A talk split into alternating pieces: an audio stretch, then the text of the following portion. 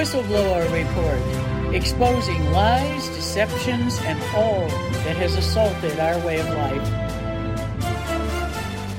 We must take back our freedom and live as God designed in a free America that honors our Constitution and our Creator.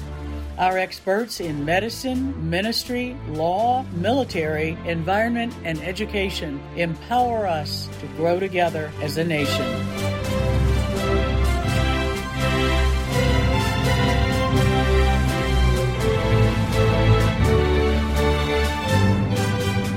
For such a time as this, the Whistleblower Report offers truth and solutions.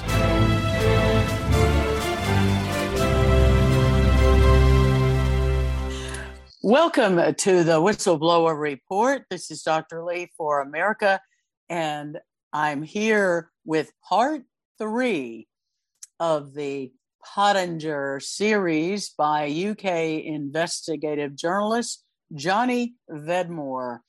And if you missed the first two shows, please go back to the archive on America Out Loud Talk Radio or at www.whistleblowerreports.org and catch part one and part two the Pottinger role in the cover up of major scandals in the United States since over the past 50 years is truly staggering. And what's unique about this man is that he is currently representing the victims of Jeffrey Epstein's sex trafficking enterprise.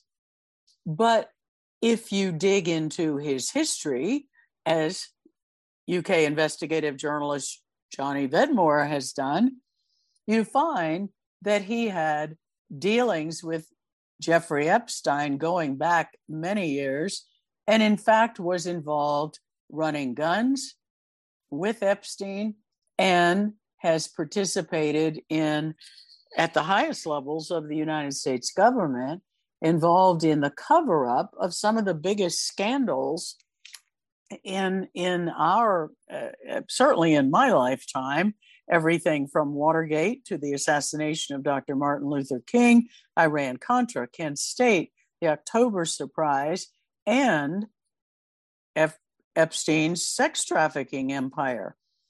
And the question we still are asking is why would the man involved as a hidden player in creating Epstein's empire now be the lawyer representing the victims? To me, it seems like that is a massive conflict of interest. And there are just a lot more pieces of this puzzle that Johnny Vedmore is going to be discussing today. So, Johnny, thank you for joining us for part three. And I do hope everyone will go back and listen to part one and part two and read these incredibly in depth, well documented research articles that you've posted on your website, newspaste.com. So thank you for being with us again. Well, thank you for having me and thank you for putting up with me going on about US history in such a way, in such uh, such lengths because I wasn't expecting to. To be honest, at the beginning of this year, if you had uh, asked me whether or not Watergate or Martin Luther King or Kent State Massacre or the standoff at Wounded Knee or Orlando Letelier and yeah, CIA domestic surveillance or Iran Contra or the October surprise would be on the list of things that I would have to learn about in detail and discover about, I would have said, probably actually because that's what i do. I go delving through history and um, I, I, I really wanted to uh, understand the roots of this man j. Stanley pottinger. Um, and that's been an adventure. So the first part the pottinger identity of course looked at his brother looked at his father um, and looked at his own rise j. Stanley pottinger's own rise as part of the justice department as part of the director of civil rights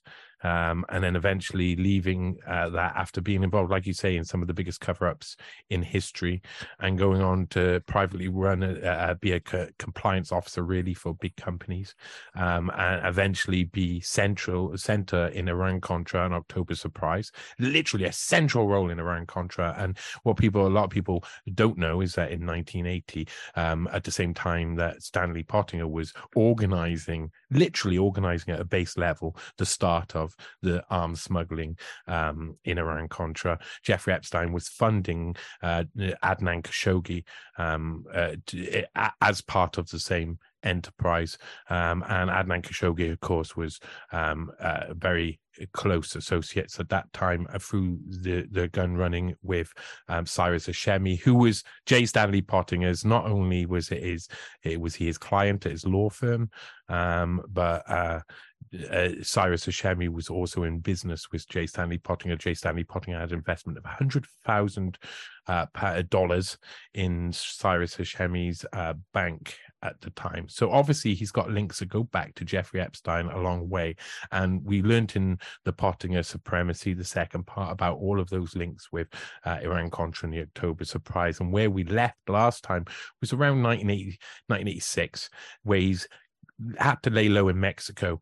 Uh, people like Rudy Giuliani and making sen- uh, statements about Pottinger's involvement in Iran Contra still in 1985, 1986, uh, saying that oh, they might still have to look into his involvement and stuff.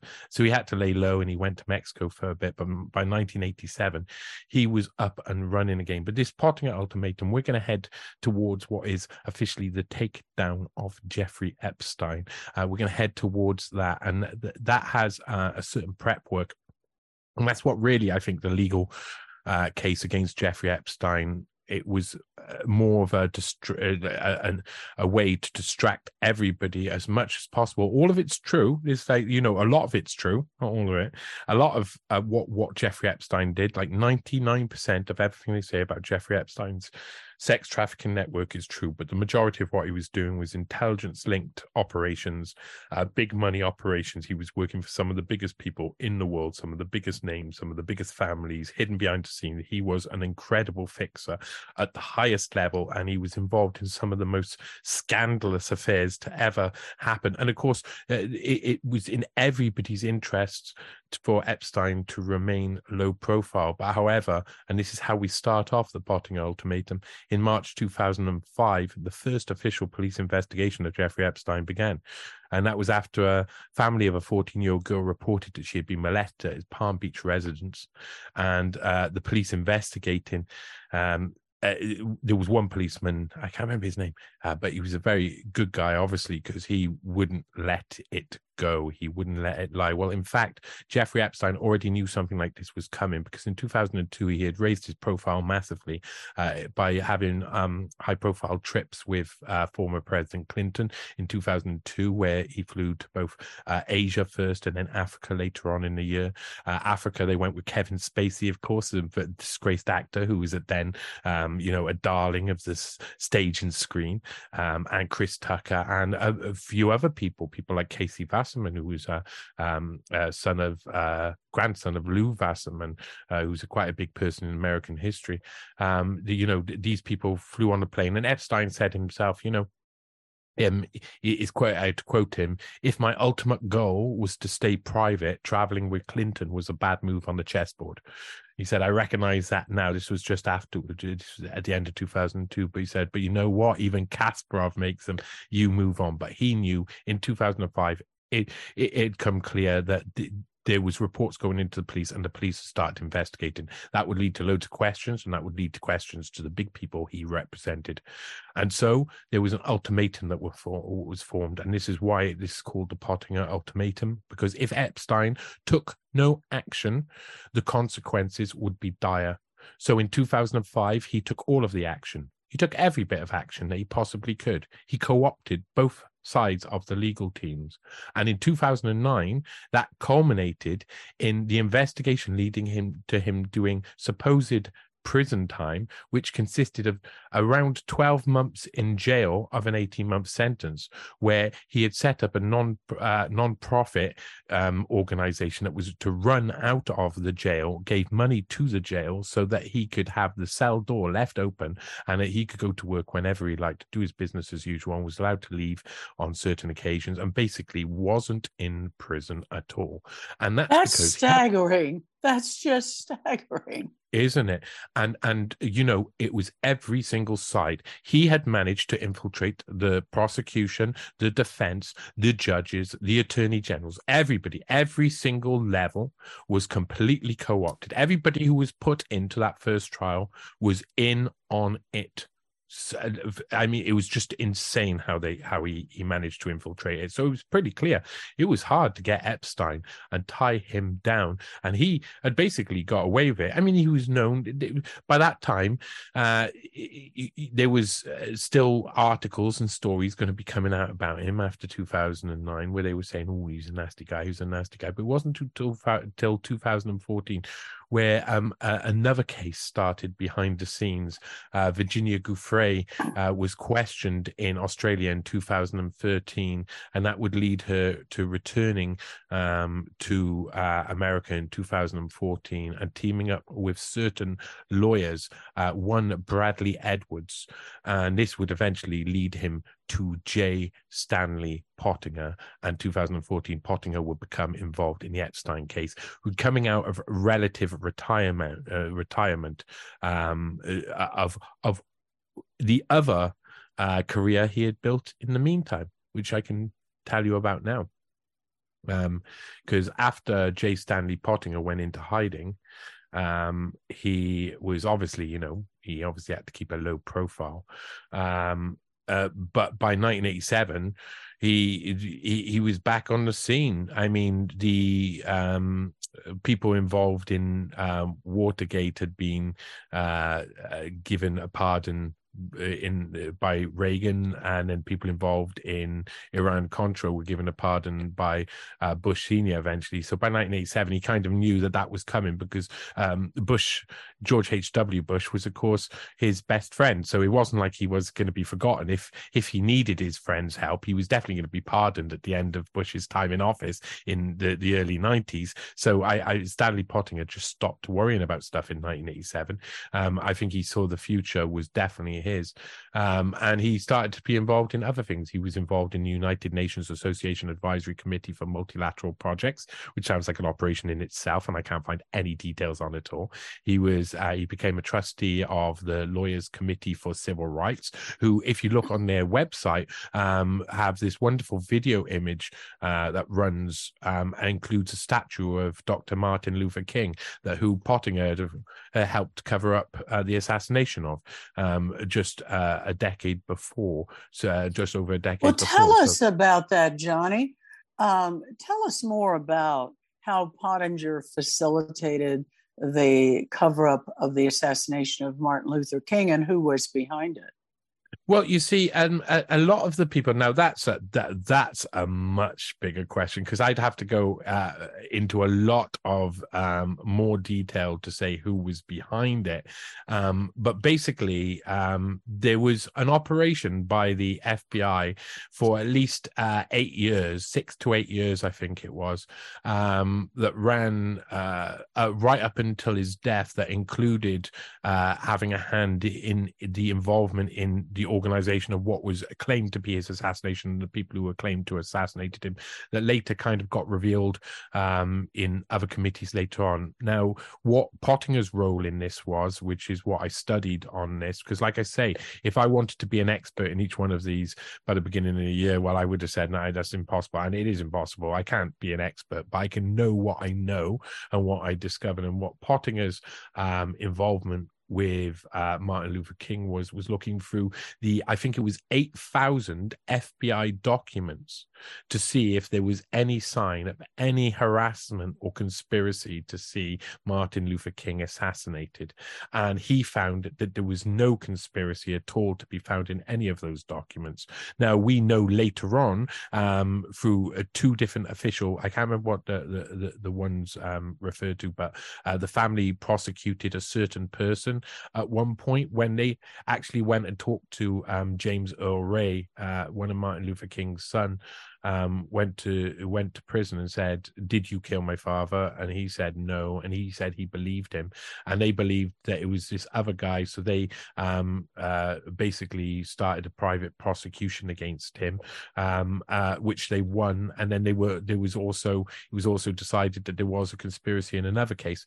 So it's pretty clear that the eight thousand documents and the research that that uh, Pottinger had done to sign off the no conspiracy found uh, in the 1960s um, had obviously missed all of the facts, hadn't it? And it was very convenient. And it's the same thing he did with Watergate, and it's the same thing he did with Kent State. Now, whether Kent State was actual conspiracy is hard to know because it was so controlled at the time. So I, you know, I, I'm I intend to go through both the assassinations of JFK, uh, or, all of the assassinations, JFK, RFK, and MLK, um, at a later date. I want to go through those in detail. I want to try and find all the evidence and all of the the things that haven't been found so far. Um, but when it comes down to J. Stanley Pottinger's involvement, it was very much looking through the massive evidence and um, finding that there was nothing to find, which wasn't, of course, quite true. Um, but if we go to where Pottinger is when we leave him, I mean, he's been UN councils. He's working as a by 1987. He's working as a consultant for the Rockefeller Foundation. So he's obviously finding his feet with the right people, and he's obviously done his work very nicely because he's being rewarded with positions. Um, and if we skip forward to the midnight nights, because there's a hell of a lot to discuss here, and I'm I'm going to have to go quite fast through some of this because um, there's so much here. He was being interviewed by a, um, a lady called Paula Span about his new career move because he was becoming a best-selling author. He had just written um, a piece called The Fourth Procedure, and he had started this journey towards being an author in 1990. In actual fact, in 1989 and 1990, he had bought two houses. One house, and this is going to be very interesting. One house was uh, Twin Lakes in uh, South Salem near New York, um, and the other house cost him 2.5 million and was in uh, Palm Beach in Florida, and it was 616 Island Drive. Now, also in 1990, being advertised at the same open house uh, auctions um, uh, where you could go view go view on certain days these houses, advertised in the newspapers multiple times next to each other, was Jeffrey Epstein's house in three five eight or I think it's three five eight El Brillo Way uh, in Palm Beach. These houses were both being sold in 1990 next to each other. They were literally next to each other. They were 500 meters away from each other. So Epstein in 1990 had bought a house in Palm Beach, and in the same year, Stanley Pottinger had bought a house 500 meters. As the crow flies, 500 meters away from Jeffrey Epstein. So not so only basically had next door neighbors. yeah, yeah, and the person, as a crow flies, the person who was in between them is the person who eventually, um, after Epstein's death, buys El Brillo Way, uh, uh, destroys it um, uh, and builds a new house on it and sells it on. That's the person who, who, lives in between them as the crow flies. So he's kind of involved as well. Uh, El Brillo Way, El Brillo Way was designed by a designer called John Volk, and John Volk had also designed Paradise Island, which was George Huntington Hartford's island resort in the um, 50s, late 50s and early 60s. He was the A&P um, grocery chain heir, uh, very rich guy, very weird. And I had one, I had written an article about him this March, just in March, um, which was entitled "The Original Jeffrey Epstein." So he had had John Volk design his whole, uh, whole island, and that was the same person who had designed Jeffrey Epstein's house in 1954. So that's another amazing piece of synchronicity um, that, has been involved in this. But yeah, Pottinger became, um, and the whole family. I mean, Matthew Pottinger, Paul Pottinger, um, all of the Pottingers, they were all living uh, in registered down in 616 uh, Island Drive, just across the way from uh, Jeffrey Epstein. So they're already this is you know this is a something that no one else really knows. But the article i mentioned earlier he's sitting down and he's talking about his new career um, and this career had been you know this is why he had bought these houses. He had bought these two houses to go into retirement and become a best-selling author you know. Um, and paula span wrote this article um, called the fourth act of Span- stanley pottinger. And um and there sitting she she quotes someone who's sitting with him in the room at the time as they're having the interview. Someone who, who says um uh, talks about Pottinger. He says he reinvents him every himself every few years, but his ability to land on his feet and turn in a stellar performance is unusual. He has a golden touch, kind of like Goldfinger. You know, it, it, it, this is Warren Den- Dennis, whose former Justice Department colleague. He was also a member of the Anti Defamation League, and he was responsible for basically representing every former Secret Service agent um, in history, including during the impeachment proceedings. Um, he was also uh, serving as outside counsel for the National Center for Missing and Exploited Children at the time, which I find extremely interesting that these people who run in circles with international child traffickers are also outside counsel for the National Center for Missing and Exploited Children. Um, so obviously Pottinger had some interesting friends and was, was uh, I mean, they were neighbors. Epstein and Pottinger were neighbors. That's never been discovered.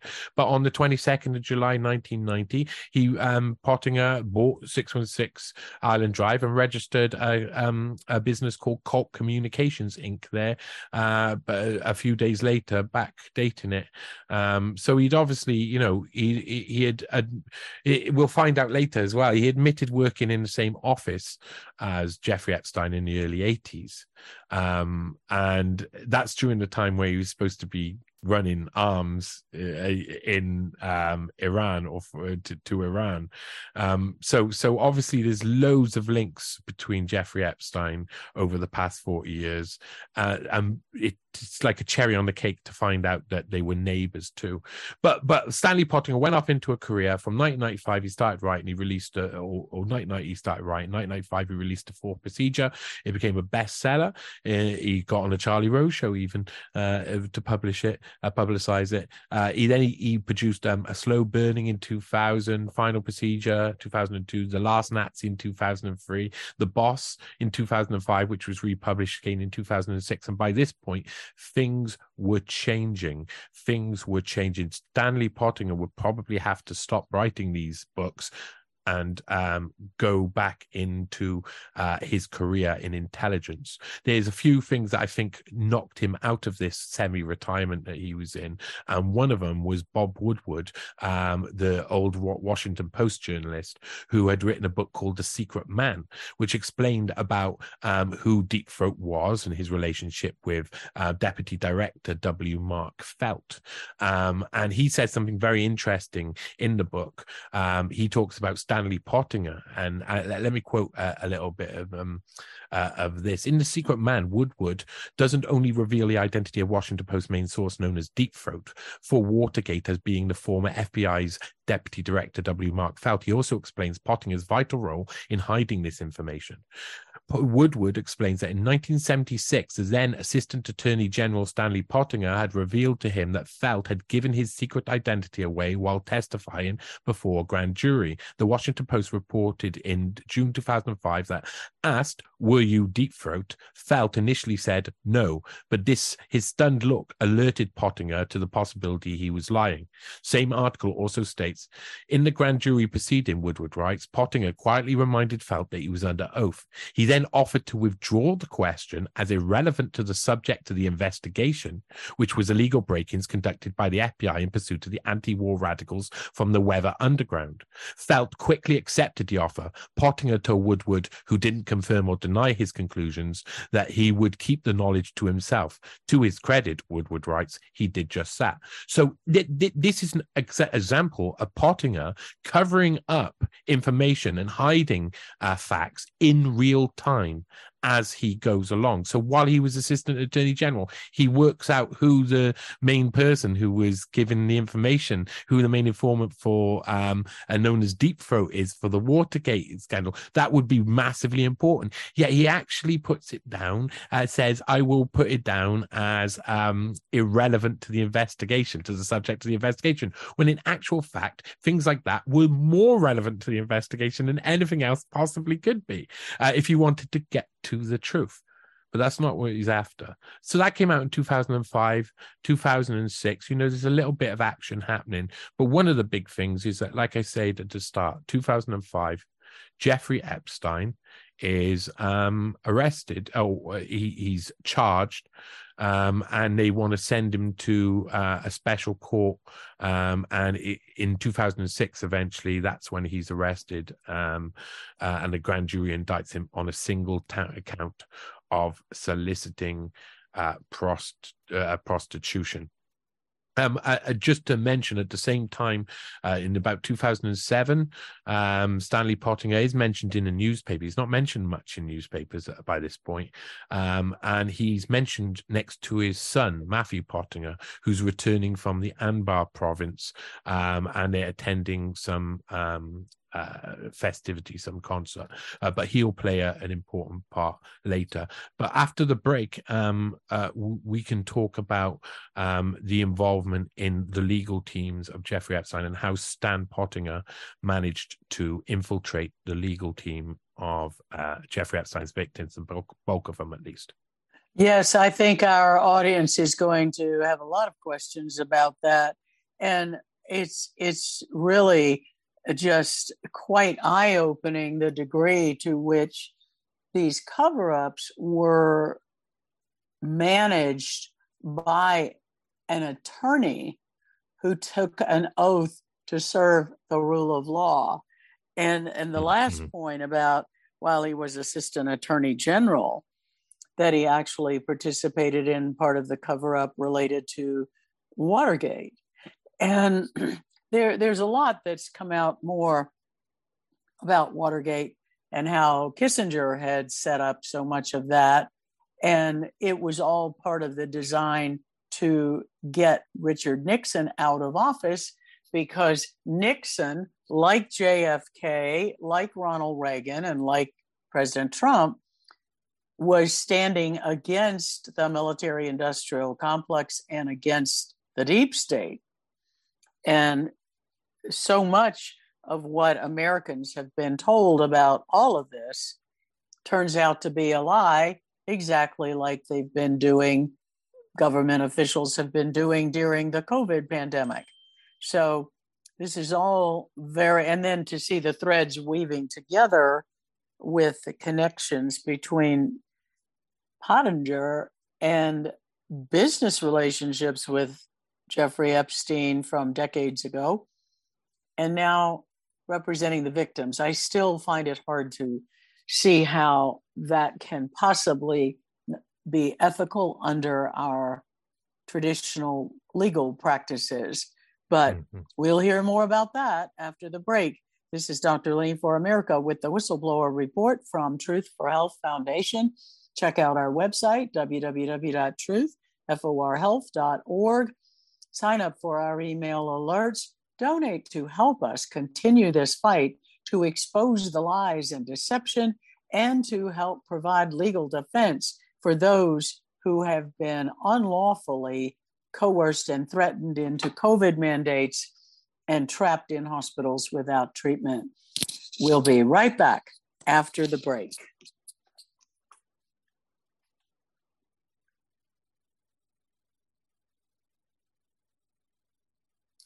Welcome back to the second half of the Whistleblower Report with Dr. Lean for America, here with UK investigative journalist Johnny Vedmore. And we are continuing the Pottinger identity and the Pottinger series that exposes Pottinger's role in many of the cover ups over the last 50 years that have really rocked America from Watergate to Iran Contra to the assassination of Martin Luther King and many others. And now, how is this and Potter's Pottinger's role connected with the takedown of Jeffrey Epstein's empire? But then suddenly, Pottinger comes out on top again, now as the attorney representing the victims. It's all very bizarre and very ominous. So, Johnny, let's talk more about how how this man who had such a role in covering up major scandals and had business dealings with Epstein, how is he now in the role of representing the victims? How does a member of the Central Intelligence Agency, someone who's acted on uh, skirting around law all over the place, how has he got involved in this and no one mentioned it before? It's just bizarre. And I thought to myself, there's no way that I'm going to discover how Stanley Pottinger first got involved, who recruited him, who got involved, who approached who. I never thought that would be possible. But Bradley Edwards, who's it was Edwards Pottinger, is a law firm that Pottinger had been representing until last month. Um, so uh, Ed, Edwards, uh, Bradley Edwards is really important, but he wrote um, a book, Brad Edwards did, called Relentless Pursuit. And I thought, oh, maybe he'll say something about Stanley Pottinger in there. And he actually talks about the first moment Pottinger gets in touch and tells me exactly what I already knew. And I'll quote this now. This is from, I'm going to quote a couple of bits uh, of relentless pursuit from you because this is a bizarre book. This this bizarre book basically says Stan Pottinger is a CIA agent and Brad Edwards is pretending not to know. So Edwards writes, "I was at home in bed at 11:30 on Friday night when my phone rang. As soon as I said hello, the voice on the other end went into a wind-up that eventually became familiar. Let me introduce myself." The caller said. My name is Stan Pottinger. I'm sure you get a lot of crazy calls about this subject matter, Jeffrey Epstein. But hear me out. I have a civil rights practice in New York. Before that, I was Assistant Attorney General for the Civil Rights Division in the Justice Department in Washington. In addition to my own current work, I sometimes work on cases with David Boies. I've been contacted to represent one of the victims of Jeffrey Epstein and have told David about it. We understand that you're an expert. We don't want to reinvent the wheel. I'm calling to see if it makes sense to work together. Now, not many times in a case when you're investigating someone do you come across the introduction that you were hoping that you would hear and that you knew exactly what it would be like. That's the introduction that Brad Edwards explains Stanley Pottinger made to him when he wanted to get involved in the case. And he may, mentioned a guy, David Boies you you pronounce it apparently. Uh, most people pronounce it Bois and then people think it's David Bowie so they get confused. But David Boies is one of the biggest um, uh, and most prominent solicitors in American modern American history. Um, he's represented some massive people. Um, when I first looked into David Boies who uh, is a, very aligned with Pottinger basically is pushing Pottinger to be involved with um, Edwards as well uh, but while not linking himself with Edwards completely either. But um, Boies has a firm called Boies uh, Schiller Flexner, which opened up in '97. But before that, he was actually part of the Federal Deposit Insurance Corporation, which was responsible for getting some of the money back and organizing money from Drexel Burnham Lambert Group with Michael Milken and all of that stuff. So obviously, Boies is, straight from the off, uh, really like you know in with the big boys, doing grabbing the big money, um, and eventually he ends up in um, uh, an anti antitrust suit, I think it's called, against Microsoft, uh, which they win. Uh, uh, and then he represents Al Gore uh, about the hanging Chads in Florida in the the um, 2000 election. So Boies is a big guy. He also um, has been found to use terrible tactics and have these weird connections. So he represented um, Harvey Weinstein, where he um, got Unit 8200, Mossad linked former Mossad Israeli intelligence firm Black Cube, um, to uh, basically look for all of the information and contracted them to find all the information about victims of Harvey Weinstein when he was representing Harvey Weinstein. So he obviously represents bad people, doesn't he? Boies as well as good people because he's a lawyer. That's what they do anyway. But he was also involved in representing Hunter Biden at one point. Um, and there's some real interesting links to Hunter Biden, but I'm just I'm flushing those out. Those are the last things I've got to flush out at the moment. It's very confusing. I didn't expect to find them, but Boies is involved in everything, including the Theranos scandal. Um, in a really weird way, Theranos was a company that was set up by a young woman called Elizabeth Holmes, who was 19 years old and claimed to have devised a method of testing blood samples that required a very small amount of blood um, and could be done in no time whatsoever. But she was basically defrauding everybody. But on the um, board of Theranos were people like Henry Kissinger.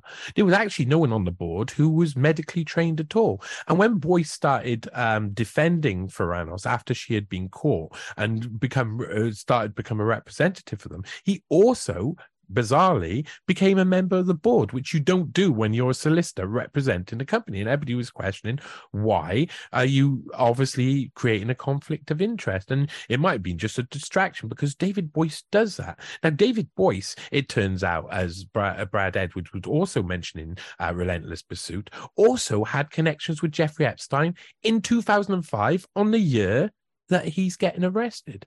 The year he's getting arrested, they raid his house, and on the pad, yeah, in Jeffrey Epstein's house, is written David Boies called. This is his telephone number. Call him back. So obviously, Boies is in contact with Jeffrey Epstein on the year he's getting arrested when Jeffrey Epstein needs legal representation and needs to find people to do other things for him.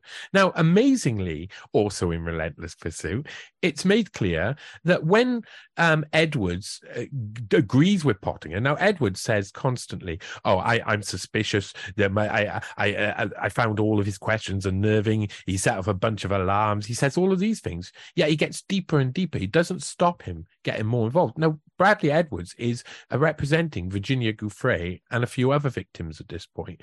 And obviously, Stanley Pottinger and David Bowie, uh, Boies are trying to um, become um, uh, attached to the case somehow.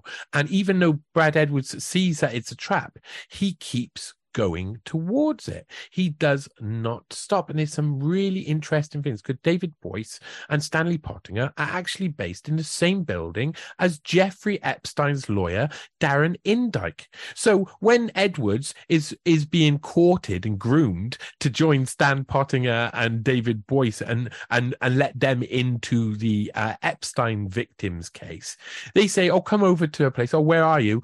Oh, we're in these offices." And it's the offices of Jeffrey Epstein uh, legal team. So obviously, there's masses of connections. So uh, uh, Boies is is quite a big guy. I mean, representing people like Harvey Weinstein and stuff. But the the the, the language that um, Ed uh, that the Edwards use uses is amazing. Um, he talks about the note and what he felt. He was like when he found that when he discovered that there was a note in 2005 saying that Boies should, should call Epstein in his book. He says, "Was this a benign thing, a return business call to a business call placed by Epstein, or was he, as I feared, Epstein's lawyer, a spy?" I mean, it, it, there was only one way to find out. So he goes meets him. He uses an excuse and he buys this USB device to record the conversation. Um, and it all goes wrong and he doesn't manage to do it. Um, but then he decides to set up a suddenly decides to set up a business practice with um uh, uh with Stan Pottinger. And he calls Stan when he's talking about setting up the big business pra- pra- uh, practice with him. David Boies literally uses the term um, that Stan Pottinger was, in his view, David Boies personal 007. Um, and, and it gets even more bizarre and more bizarre. And I'll explain that. Um, I, will I'll skip, I'll skip to it now. I'll skip to it. Let me tell you what happens when um, uh, Ed Bradley Edwards and Pottinger go to interview, and this is within his book, go to interview um, alleged victim, uh, a former Epstein employer called Maria Farmer. And on the way back from meeting Farmer, Edwards states, I came to see that Stan is like the character the wolf from Pulp Fiction. He can handle any situation for anyone at any time. Stan has this diplomatic quality about him that makes him able to blend into any situation in any country with very little background information at hand and accumulate knowledge. I asked him if David had hired him out of the CIA to be his operative because of his former high end government connections and knack for traveling around the world to handle mysterious business meetings. He said he and David had become friends while playing softball on Sundays in Bedford, New York. I couldn't pitch and he couldn't hit, he said. So when the game was over, we were pretty much left alone to talk to each other. This sounded like a cover story, so I asked him, But are you in the CIA or are you not? He laughed hard enough to make the question sound ridiculous and said no, he was not. But I'm sure he didn't expect me to believe him. He then said, If I'm James Bond, I'm surely a poor man's version of him, which of course is exactly what a real James Bond would say. We both started laughing, and I honestly wasn't sure if we were laughing because it was funny or true. Now, this is a really strange thing because Bradley Edwards, even in his book, admits eventually having eight years of meetings with Jeffrey Epstein in a coffee shop privately. Is so much crossover um, there's so many things that Pottinger and Boies do in the case too, because at one point in 2019, they invite in a guy called Patrick Kessler, who they know eh, Patrick Kessler is using a pseudonym and claims to have a load of videos of rich men in Epstein's properties doing extremely naughty things with young girls. And so they basically um, work out a deal to make loads of money and work out how they can blackmail all of these powerful men. And the guy who's defrauding them, this Kessler guy, even says, says, well, it looks like they were just trying to run a blackmail operation by the end of it, um, and goes and disappears off in in in uh, to the distance. There's loads of things that Boies and Pottinger do that scream that they are both involved in intelligence, and there is when I was talking about um, they met an alleged uh, victim of Jeffrey Epstein, I was talking about a woman called Maria Farmer. Now, how I ended up researching Stanley Potting in the first place was because of Maria Farmer, something not adding up, me investigating and discovering that she had had a prolonged relationship with Stanley Pottinger. That many sources, around five outside uh, that that don't want to be involved in the case but are involved in the case, some would be happy to say out loud in court if it ever comes to it this fact. But um, they basically she was having a sexual relationship with Stanley Pottinger. Now, when I've discovered it, I thought she was having a relationship with his son because they're basically the same age. Maria Farmer's 50 and uh, uh, uh Maria Farmer's in the mid 50s and Matthew Pottinger's in about 50. Um, but it wasn't so. And I couldn't understand. And she was actually employed by Pottinger and Boies before she actually entered any affidavit in and her backstory began to be written about the Epstein case. So there is things that happened with Maria Farmer and her sister, and I believe that her sister may well have been assaulted um, uh, before, but Maria Farmer's story, uh, when investigated, has led to um, a load of problems because she said for years she was in hiding. She had to be in hiding because she had gone uh, to out. She was claims to have been the first person to have reported Epstein to the FBI, but the uh, basically the FBI have no evidence of this, and she ha- uh, uh, has only produced a document that doesn't actually say that she went to the FBI. Um, so that's one problem. So every time I've gone through each problem, there's been an issue. So she had said she went to Vicky Ward and her and her sister um, claimed uh, or that the Epstein's explained about Epstein's racket, um, and that Vicky Ward ended up doing a puff piece about Epstein and not mentioning the allegations at all. Now, some elements of this are true, um, but the problem is she then says she was in fear and she was in hiding. But while she was in hiding, I've also found her um, exhibiting her art at the New York Academy of Arts annual Take Home a Nude benefit in 2000. 2006. And on the benefit committee is Vicky Ward and Guggenheim, who she said she's in hiding from, who's the first people that uh, introduced her to Epstein and Maxwell. So it didn't make any sense. And, and the more I looked, the worse it got. And so by 2011, I'm finding that she's got a Twitter account, she's got a Facebook account, and she's got an, a, uh, um, a website called mariafarmer.com. So she says she's in hiding all over the place, but she's clearly not in hiding. And that's uh, obvious. But by 2017, um, they've created the Fed Federal Anti Fraud Enforcement LLC, which is a private company, and Qui Tam Consultants. And both of these are registered in Stan Pottinger's home in Twin Lakes, South Salem. And Maria Farmer is listed on their website as Chief Administrator of Website Services. And uh, uh, registered alongside Stanley Pottinger and Maria Farmer, uh, David Bowies and Brittany Henson, who works with Bradley Edwards, and a few others. And it says she's got 30 years' experience of um, intellectual property design and talks about her, and it makes it clear it's the same Maria Farmer. And it's not until 2019 that Maria Farmer enters into um, the actual fray and puts forward an affidavit in uh, in uh, Virginia Giuffre's case against Alan Dershowitz.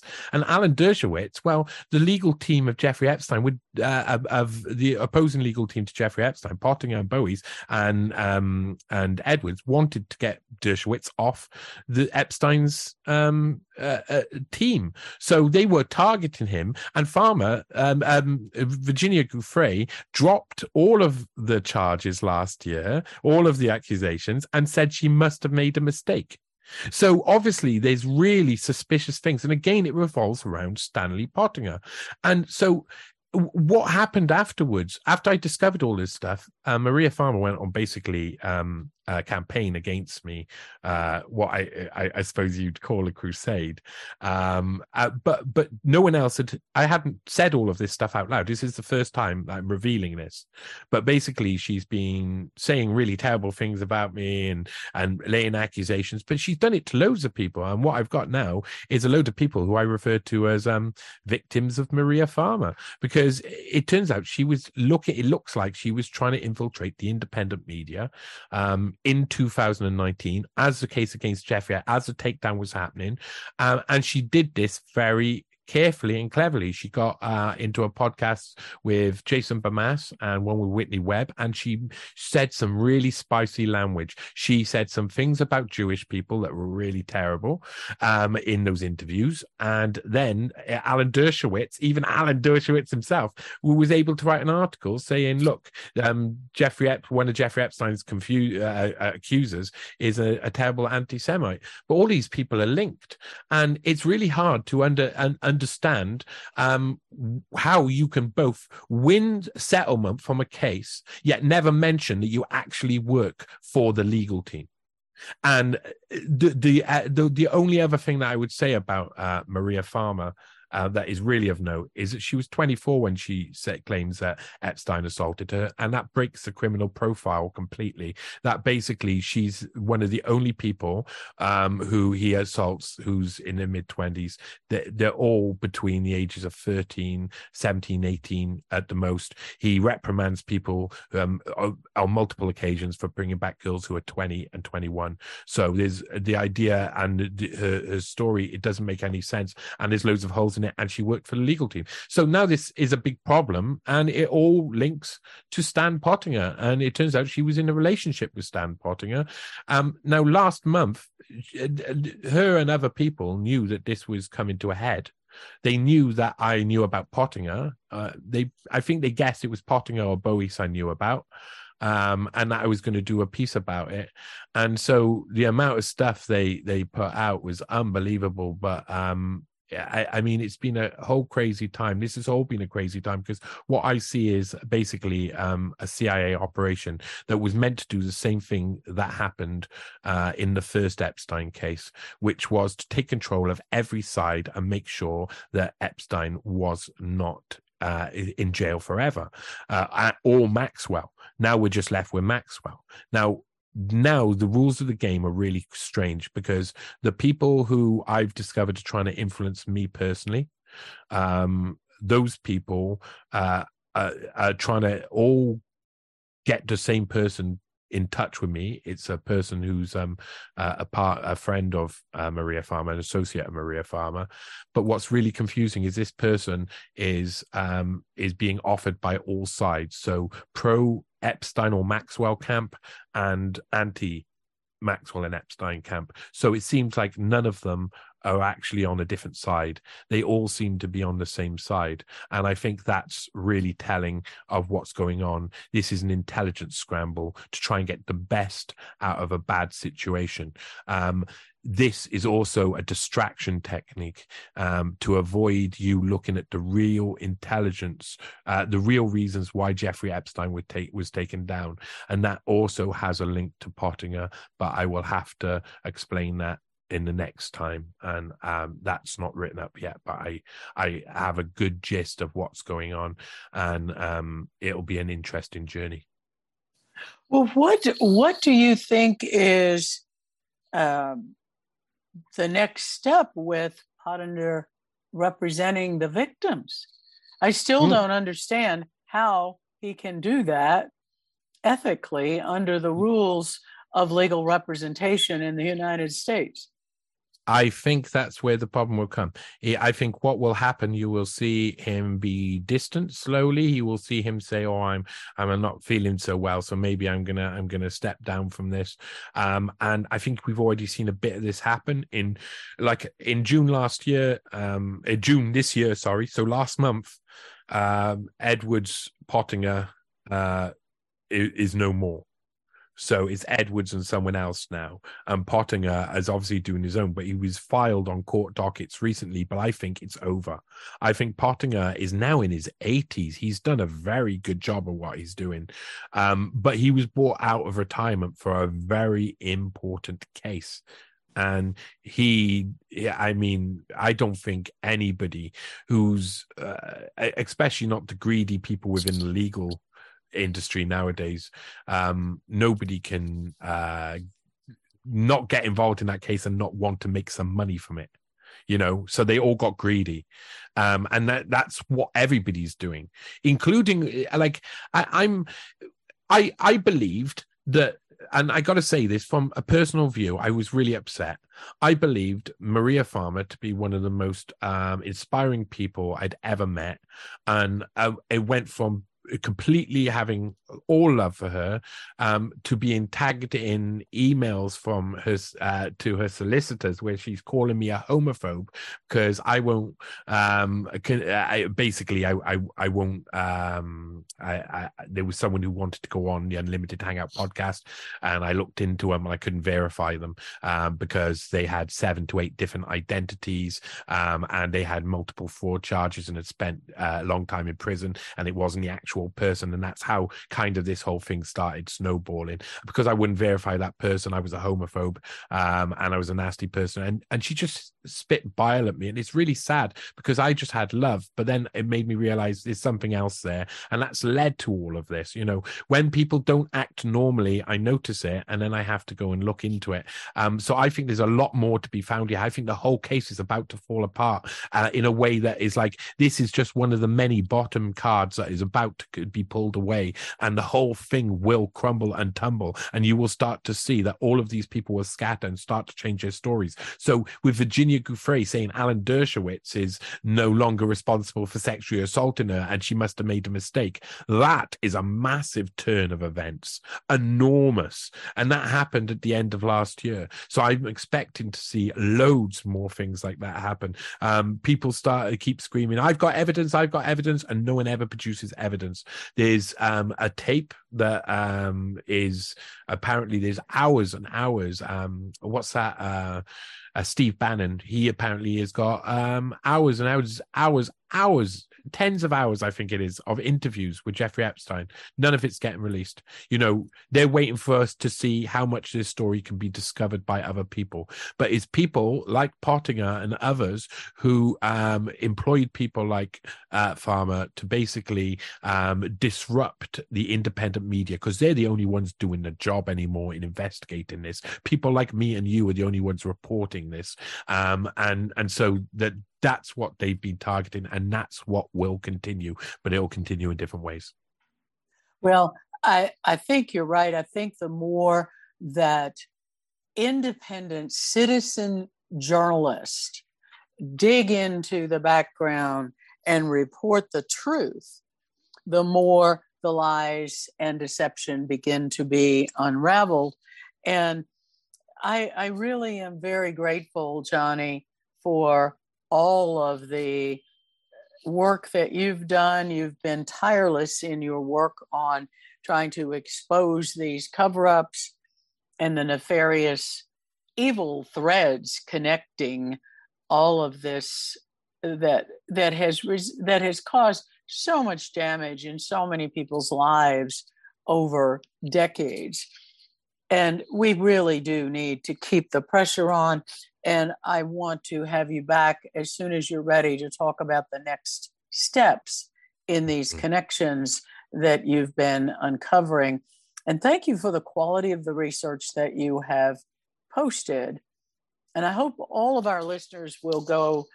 Newspaste.com is johnny vedmore's website where all of these articles are located and where you can look at the details in all that he's been discussing on these three radio shows.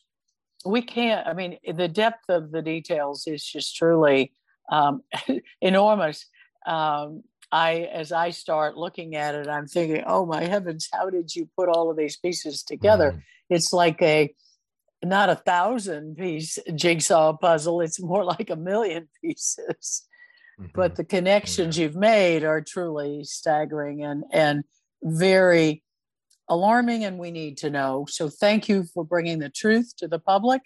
And this is dr lee for america closing this segment. We will have johnny vedmore back as soon as he has more information to bring us. Check out our website truthforhealth.org sign up for our email alerts, and donate to support our efforts to continue to bring you the truth against the lies and deception and to bring hope and solutions. Silence in the face of evil is not acceptable, and God will hold us accountable. So, Johnny, thank you for being a loud voice against the Thanks. forces of evil. Thank you.